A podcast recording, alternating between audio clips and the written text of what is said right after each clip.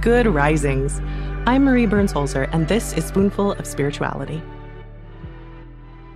We have covered the oldest continuously practiced religion in the world before, which we know is Hinduism. The second oldest continually practiced religion in the world still exists today and was heavily influenced by the world's oldest religion still practiced, which is Hinduism based on the Vedas. It is a monotheistic religion based out of Iran known as Zoroastrianism. We think that the first iterations of this faith began to be practiced sometime in the second millennium BC, but our first historical records show up around the 5th century BCE. Now, there are many aspects of this religion which are recognizable and even familiar to us today. Zoroastrianism is a monotheistic religion, meaning it believes in one God, with a dualistic outlook that also believes in the concept of judgment after death, heaven and hell, and free will. In this faith, the supreme deity is known as Ahura Mazda, which translates to wise Lord. He is both benevolent and separate from creation, sustaining creation through Asha. Asha is a very nuanced concept with a foundation based in cosmic order, righteousness, and truth. This is the creative, orderly force they believe that makes the planets move, the seasons change, and the sun rise and set. Ahura Mazda and Asha serve as one side of this dualistic outlook with Angra Mainyu, a destructive mentality or spirit, born from evil thought or Akamana, serving as the opposite but not equal forces in the universe.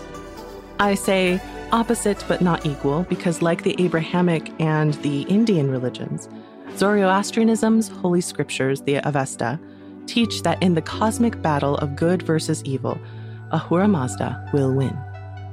Most religions have a primary aspiration for humanity. And in Zoroastrianism, it is to bring happiness to the world, to help in the fight against evil. Many of these might sound familiar to you, as it has influenced and been influenced by many other faiths and philosophies over the centuries. The threefold path of Asha include good thoughts, good words, and good deeds. They believe in practicing charity to keep your soul aligned with Asha and bring more happiness to the world. They also believe in the spiritual quality of men and women, as well as the priority to be good for the sake of being good, without expecting or hoping for anything in return.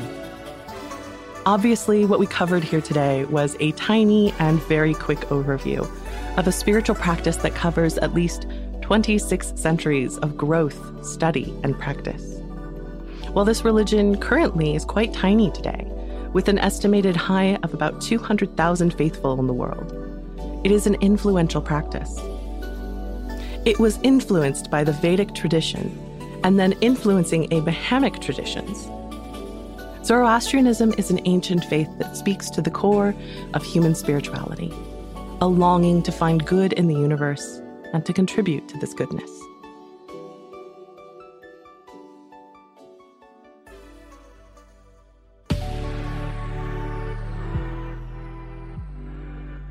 I'm Marie Burns Holzer, and you can find me at Marie Burns Holzer on Instagram and TikTok. Thank you so much for listening to Good Risings today. If you enjoyed this podcast, please let us know by leaving a review. We love hearing from you. Now, go be excellent to yourself and to each other. We have some exciting news.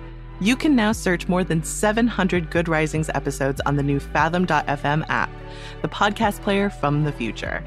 Now go to fathom.fm slash good risings to ask questions and hear answers directly from the Good Risings podcast. Good Risings is presented by Cavalry Audio.